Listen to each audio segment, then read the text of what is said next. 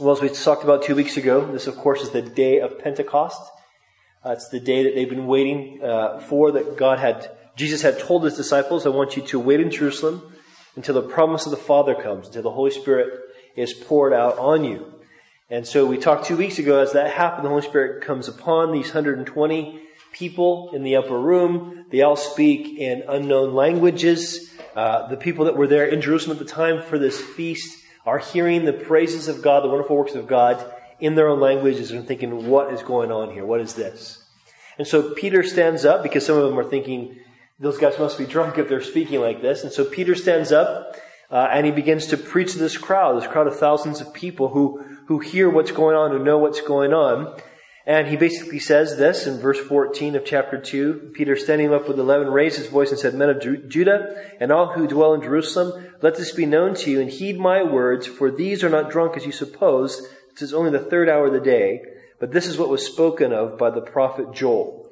Then he goes to quote Joel about the Holy Spirit being poured out on all flesh in the last days. We talked about 2 weeks ago about what the last days are and also about this uniqueness of the work of the Holy Spirit in the last days, when God's Spirit won't just be upon prophets, priests, and kings, but upon all believers. He will indwell in all believers. And so in doing this, he ends in verse 21, we see him ending with these words from Joel, and it says, And it shall come to pass that whoever calls on the name of the Lord shall be saved. Now you might think after reading these verses from Joel that Peter would go in and start saying, okay, let me explain to you what all these things mean. But he doesn't. He seems to just be talking about here what it means to call upon the name of the Lord.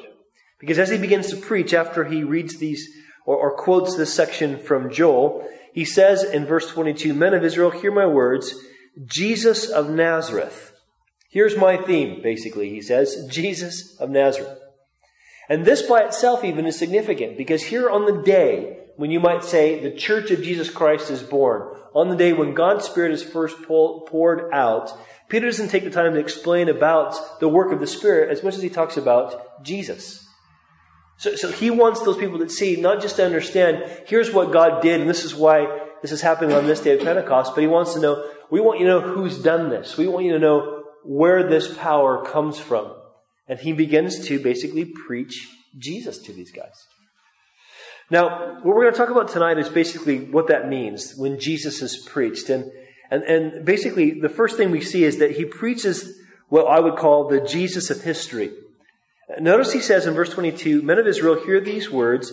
Jesus of Nazareth, identifies him as from his birthplace, a man attested by God to you by miracles, wonders, and signs, which God did through him in your midst, as you yourselves also know. Now, there's a couple things here that are really important to notice. One is that the humanity of Jesus, the fact that he was a man, was obvious. He says Jesus of Nazareth, saying where he's from. He refers to him specifically as a man.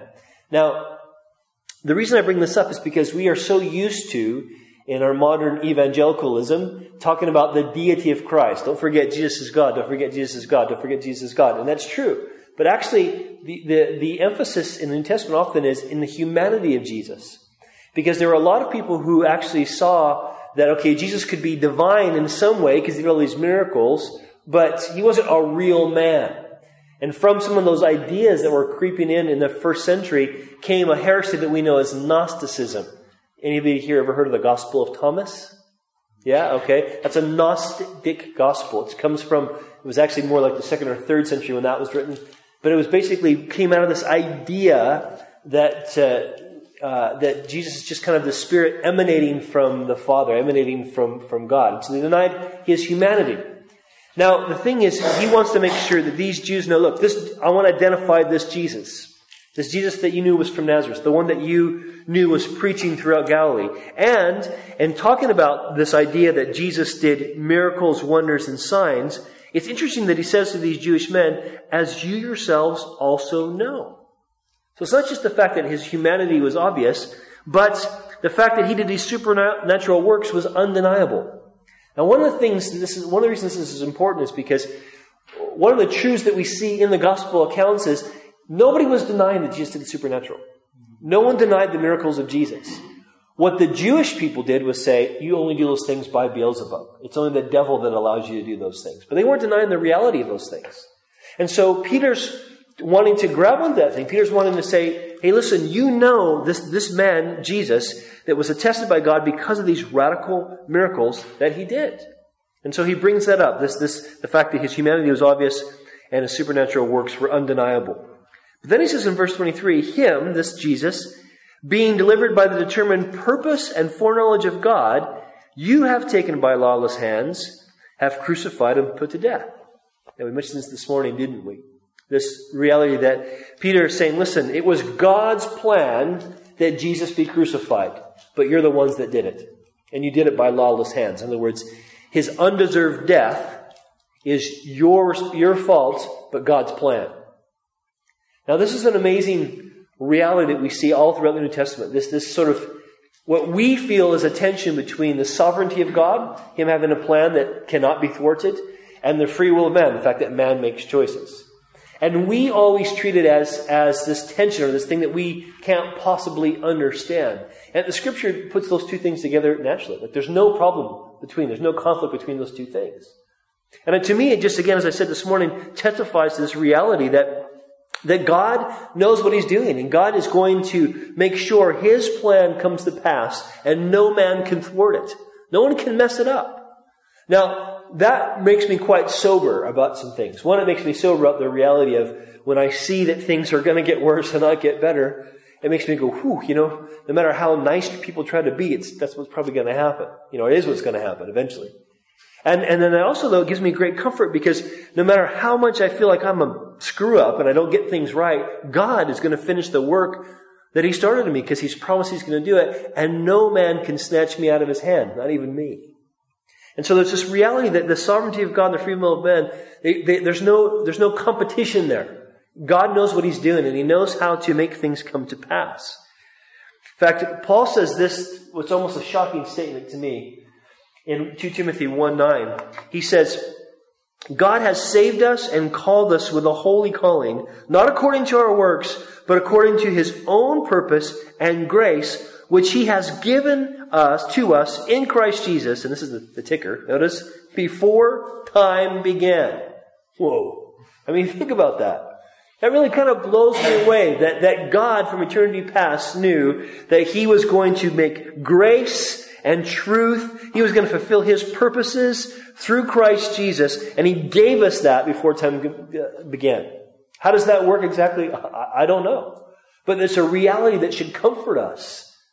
In fact, this is how Paul uses it when in the book of Ephesians. When Paul talks about the same idea of God's foreknowledge or our predestination, he talks about it in the idea of, listen, you can know God's going to finish what he started because he planned this work before you were even born. It's in this amazing thing. Now, this in no way means that people don't have a choice to make. This in no way means that people can't still be saved. Anyone can be saved. But there's this reality that God began something, or God knew he was going to do something from eternity past. And so this point that Peter's trying to make is saying, listen, they believed God had a determined purpose. They knew that God had a plan. The Jews thought that way. What they thought was this couldn't be God's plan because God wouldn't let his chosen king be crucified. Now, this is the exact same argument that Muslims make today. Do you know that? Muslims don't believe that Jesus was killed. Some believe that he was crucified, but he didn't die. And they believe in what's called the swoon theory, that they took him off the cross, put him in the tomb, he revived and walked away. Others believe that he was switched. It actually wasn't him, but God supernaturally sort of made Jesus's face appear on Judas, and Judas was the one crucified. That's one of the other theories that they have. But they basically say, okay, no, we think there's no way that Jesus could have been crucified because he was this perfect prophet, second only to Muhammad, and there's no way God's not going to answer his prayers. But they forget, what did Jesus pray in the garden? After Jesus prayed, let this cup pass from me, what else did he pray? Your will be done. Your will be done. God, what's your purpose for my life? What is your sovereign, perfect will? And God's sovereign will was for Christ to be crucified for my sins and for yours. That's amazing. So there's this reality that Peter's preaching this Jesus of history who's fulfilling God's plan from eternity past. Then he says in verse 24, whom God raised up, having loosed the pains of death, because it was not possible that he should be held by it.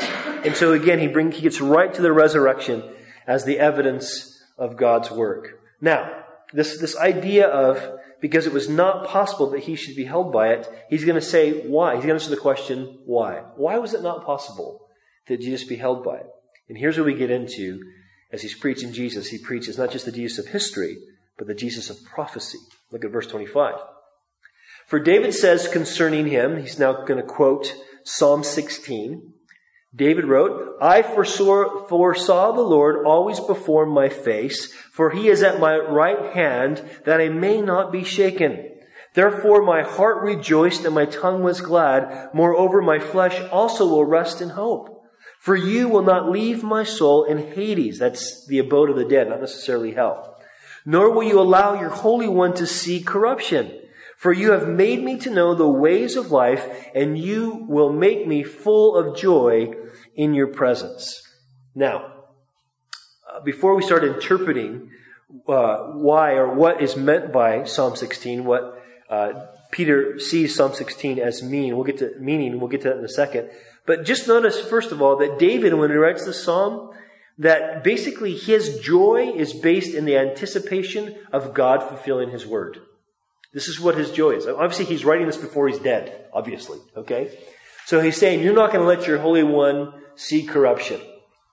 Now, he's recognizing that something's going to happen. When he's in the presence of God, he's going to have fullness of joy. He recognizes that. Because God's going to keep this promise, he says, my heart rejoiced and my tongue was glad. Just in anticipation that God's going to fulfill his word, David has great joy. Now, I think that's brilliant because, remember, David was known as a man after God's own heart. And part of that was because he took God at his word. It was David, more than likely, it was David who wrote Psalm 119. The longest psalm in the longest book of the Bible. And it's all about the glories of the Word of God.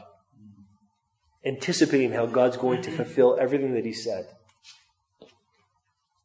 So, Peter then is going to, after he quotes Psalm 16, he's going to interpret that, he's going to interpret that for the audience he's preaching to. So he says, men and brethren, let me speak freely to you. You might say, let me speak confidently or boldly to you of the patriarch David, that he is both dead and buried, and his tomb is with us to this day. So he starts off by making it clear, look, in fact, there's this idea here that when Peter is preaching this on the day of Pentecost, remember he's in this upper room, probably the house of John Mark's mother, probably where they met before, probably the same place that Jesus had taught these disciples on the night before he was crucified. And it's probably in a place that is in pretty close proximity to the temple. And David's tomb is actually on the top of Mount Zion. So it seems like the way he's speaking that he can actually say, you see that over there? That's David's tomb. He's dead and buried in there. And he's pointing this out because guess what? That means this Psalm 16 can't be referring to him. Because he's seen corruption. His flesh has seen corruption. He's just bones now. That's all that's left of him in there. It can't be speaking of him, Peter's saying. And in fact, he says, therefore, verse 30, David being a prophet and knowing that God had sworn with an oath to him that of the fruit of his body, according to the flesh, he would raise up the Christ to sit on his throne. Now, Peter is referring to the promise that God made to David that he would provide for David an eternal throne for someone from his bloodline. Now, check this out. God makes this promise in 2 Samuel chapter 7. David's wanting to build a temple. God says, you're not going to build a temple, your son will, but here's the promise I'm going to make to you. Thus says the Lord of hosts, I took you from the sheepfold, from following the sheep to be ruler over my people, over Israel. And when your days are fulfilled and you rest with your fathers, I will set up your seed after you who will come from your body, and I will establish his kingdom. My mercy shall not depart from him as I took it from Saul, whom I removed from before you. And your house and your kingdom shall be established, notice, forever before you. Your throne shall be established, what does he say? Forever. Now, this is not just something that David thought or that maybe Nathaniel thought. This is something that the Jews accepted. They were expecting. They thought when the Messiah comes, God's chosen kings come, he's going to sit on this eternal throne. God's going to establish his kingdom on earth when the Messiah sits on this established throne or this eternal throne. So he writes a praise song about it. Psalm 132 says, "The Lord has sworn in truth to David, he will not turn from it. I will set up your throne. I will set up upon your throne the fruit of your body." This is what Peter's quoting here. "If your sons will keep my covenant and my testimony which I teach you, their sons also will sit upon the throne." How long? Forevermore. And so what Peter's saying is, listen, God made David a promise. He wrote these Psalms or spoke these Psalms in Psalm 16 and Psalm 132 in reference to the fact that God had made him these promises. And so there, what does he say in verse 31? He, foreseeing this, David foreseeing this, spoke concerning the resurrection of Christ, that his soul was not left in Hades, that is the place of the dead, nor did his flesh see corruption. And so Peter's making it really clear that when he quotes Psalm 16, David writing Psalm 16, he's saying this is about Jesus. And it's specifically highlighting that he will have a physical resurrection. The Messiah will be resurrected physically. This is what we mean when we talk about the Jesus of prophecy, that he actually resurrected physically. This is a fact. Now, verse 32. "This Jesus God has raised up, of which we are all witnesses. Therefore, being exalted to the right hand of God, and having received from the Father the promise of the Holy Spirit, he poured out this which you now see and hear." And obviously talking about what had just happened at Pentecost, the mighty rushing wind, like we kind of heard this morning. I was waiting for it to happen. Windows are shaking from that wind. I was wondering what was going to happen. And so they hear this mighty rushing wind. It gets everybody's attention. The Holy Spirit comes upon them, tongues of fire on their head. They're speaking in languages that they don't know naturally, and it draws that crowd. That's what you see, that he's referring to by what you see and hear, the outpouring of the Holy Spirit. So he says in verse 34, "For David did not ascend into the heavens, but he himself said, 'The Lord said to my Lord, sit at my right hand until I make your enemies your footstool.'" Now, Peter here is quoting Psalm 110, verse 1, which is the most quoted Old Testament verse in the New Testament. Psalm 110, verse 1. And in doing this, in fact, the fact that David refers to the Messiah as "my Lord" is a hint to the deity of the Messiah, or at least the divinity of the Messiah. The Messiah wouldn't just be this great man, this chosen king, but he would be Lord. He would be deity. In fact, this truth was so clear that this is how Jesus uses Psalm 110. When the Pharisees and the Sadducees and the religious leaders of his day think he's blaspheming for making himself equal with God, he quotes Psalm 110, and here's how he uses it. So he asks them a question. He says, "What do you think about the Christ? Whose son is he?" And so they said to Jesus, "Well, he's the son of David." Just like we read, right? In 2 Samuel, that was the promise, the son of David. Well, Jesus says to them, "How then does David in the Spirit call him Lord, saying," and he quotes Psalm 110, verse 1, "The Lord said to my Lord, sit at my right hand until I make your enemies your footstool." So Jesus asks, if David then calls him Lord, how is he his son? And no one was able to answer him a word. And from that day on, did anyone dare question him anymore. And so Jesus, kind of getting sick of the questions, you might say, just says, look, let me make it really clear to you. This is what the Scriptures prophesied that the Messiah would be. He would be deity. He would be from God himself. And so Peter, in quoting this, is wanting to make sure his audience understands this is the Messiah that God's prophesied about. This is the Jesus of prophecy. Jesus fulfills all these things. And that's why you see the supernatural work of the Holy Spirit upon us. And that's why we are preaching to you. I am preaching to you now, this Jesus. He's the one that fulfills those prophecies. And so these guys are preaching. Peter is preaching to these men a message that could be really offensive. I mean, he doesn't pull any punches. He's not trying to butter up his audience. He goes right for the jugular in verse 23, doesn't he? When he says, hey, you know, Jesus, we're here to justify him. You know, remember the guy you killed? That's who we want to talk to you about. I mean, he's just really going for it.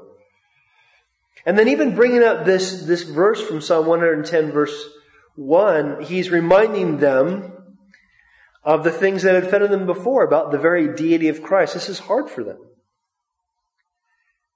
Now, this Jesus that Peter preached, the Jesus that we're called to preach, is not just the Jesus of history, nor the Jesus of prophecy. He is the Jesus who saves. We need to remember that. Because look what he says. Look what Peter says in verse 36. Therefore, he said, let all the house of Israel know that God has made this Jesus, whom you crucified, both Lord and Christ. He wants these guys to be really clear about this. Now, do you remember in 1 Corinthians 12, when Paul's wanting to have the Corinthian church have a right understanding of the work of God's Holy Spirit? He says, now concerning spiritual gifts, and it's really just one word in the Greek, it's pneumatikos, concerning the work of the Spirit. He says, concerning the work of the Spirit, I don't want you to be ignorant. And he says, no one says that Jesus is Lord apart from the Holy Spirit. Now, it doesn't mean no one utters those words, right? Anyone can say the words, Jesus is Lord. In other words, nobody can have that understanding, that revelation of the Lordship of Christ apart from a work of God's Spirit. But it also means no one's going to declare the Lordship of Christ and submit to the Lordship of Christ apart from God's Spirit. Now, I bring this up here because this is exactly what Peter's doing. When the Holy Spirit comes upon Peter, what does he do? He preaches Jesus as both Lord and Christ. He doesn't flinch to say, this guy rules. This guy rules.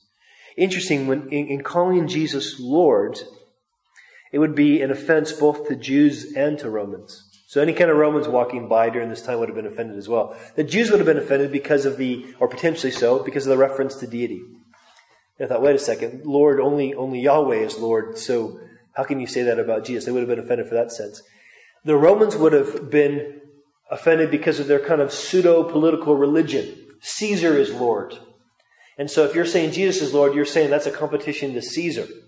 It's interesting, too, because one of the reasons why a lot of countries in history over the last 2,000 years have wanted to make Christianity an illegal religion is because they see the competition. If Jesus, the use of the Bible, is Lord of all, that means their authority is under His, and they don't want the competition. This is why communist countries often forbid Christianity from being practiced, at least biblical Christianity from being practiced. Because they see the competition. But, Peter doesn't mince words. He just says it like it is. Boom. Now when he says he's both Lord and Christ, Christ being he's God's chosen king. This is Jesus of Nazareth. This is the one who came from Mary's womb. This is the one from the lineage of David, and he is Lord. He's both those things. Now, also though, because Jesus is the one who saves as Lord and Christ, as that perfect man and that God in the flesh, because He's the one that saves, He also requires a response. And I'm bringing this up because I think it's important for us to recognize if we're going to preach Jesus, we need to preach Him as Lord and Christ. We need to share with Jesus, share with people that Jesus, not just in kind of an idea sense or in a conceptual sense, Jesus is God. So if we understand what God's like, we understand that Jesus shows us what God is like. That's all true. That's good that we need to share that. But also we need to say He rules. And the best way for us to share the Lordship of Christ is for us not just to say that He's Lord, but to live with Him as our Lord. As we let Jesus reign over our lives, as we let Christ reign in our lives, what can happen is when people say, well, why don't you do this? Or why do you want to do that? Or why is that your priority instead of this your priority? We can say very clearly, because Jesus is my Lord. And He's the Lord. And He's worthy to be followed and trusted. Now, in doing this, it says in verse 37 that when they heard this, Jesus is both Lord and Christ, that this is the one that they've crucified. They've crucified their Messiah. They crucified God become man, however that works. It says that when they heard this, they were cut to the heart and said to Peter and the rest of the apostles, "Men and brethren, what shall we do?" Jesus, because he requires a response, he always makes sure that he exposes our need. I mean, this is what the Holy Spirit does. This is what Jesus said would be the work of the Holy Spirit. One of the things the Holy Spirit would do. He says when the Spirit comes, what he's going to do is he is going to convict the world of sin and of judgment and of righteousness. That when Jesus sends the Holy Spirit's going to work through people and the Holy Spirit's going to convict them. They're going to be cut to the heart. Now, let me be really clear. For a person to be cut to the heart, the Holy Spirit has to be working. It's not about us trying to make them feel guilty. There's nothing wrong with people feeling guilty. We can trust the Holy Spirit wants people to understand their guilt. Okay? But it's important to recognize it's got to be this work of the Spirit. It's the Spirit who cuts to the heart. It's the Spirit of God who takes the Word of God, the sword of the Spirit, and He opens us up. And He shows people, look, if you're rejecting Jesus, you're committing the greatest sin. Because when Jesus said, the Holy Spirit will convict of sin. What's the sin? They don't believe in me. Jesus said He will convict them what? Of judgment. What's that? Because the God of this world's been judged. They don't have to follow the sway of this world anymore.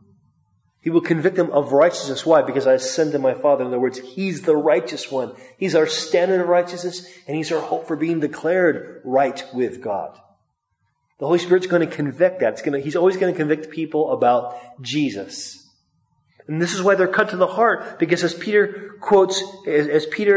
preaches Jesus, and they realize, man, that's the Jesus that we need, the one rejected. They're cut to the heart and they're going, what should we do? Now, wouldn't it be awesome if you're talking to someone about Jesus, explaining to your faith, they said, wow, that's amazing. What do I need to do? That's only happened to me once in my 20-something years of ministry. Only one time.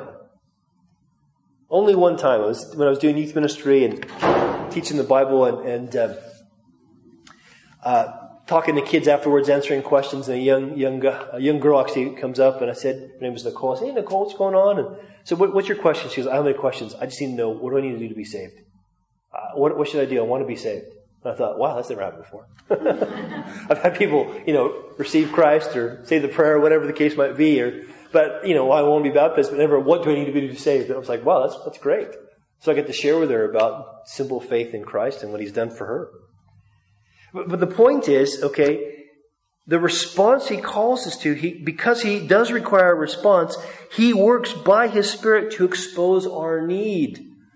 And this is important because sometimes I think when we're trying to share with people, in one sense, it's good that we don't want to try to manipulate or pressurize. That's really good. In another sense, it's like we're so afraid to hurt someone's feelings or to make them feel guilty.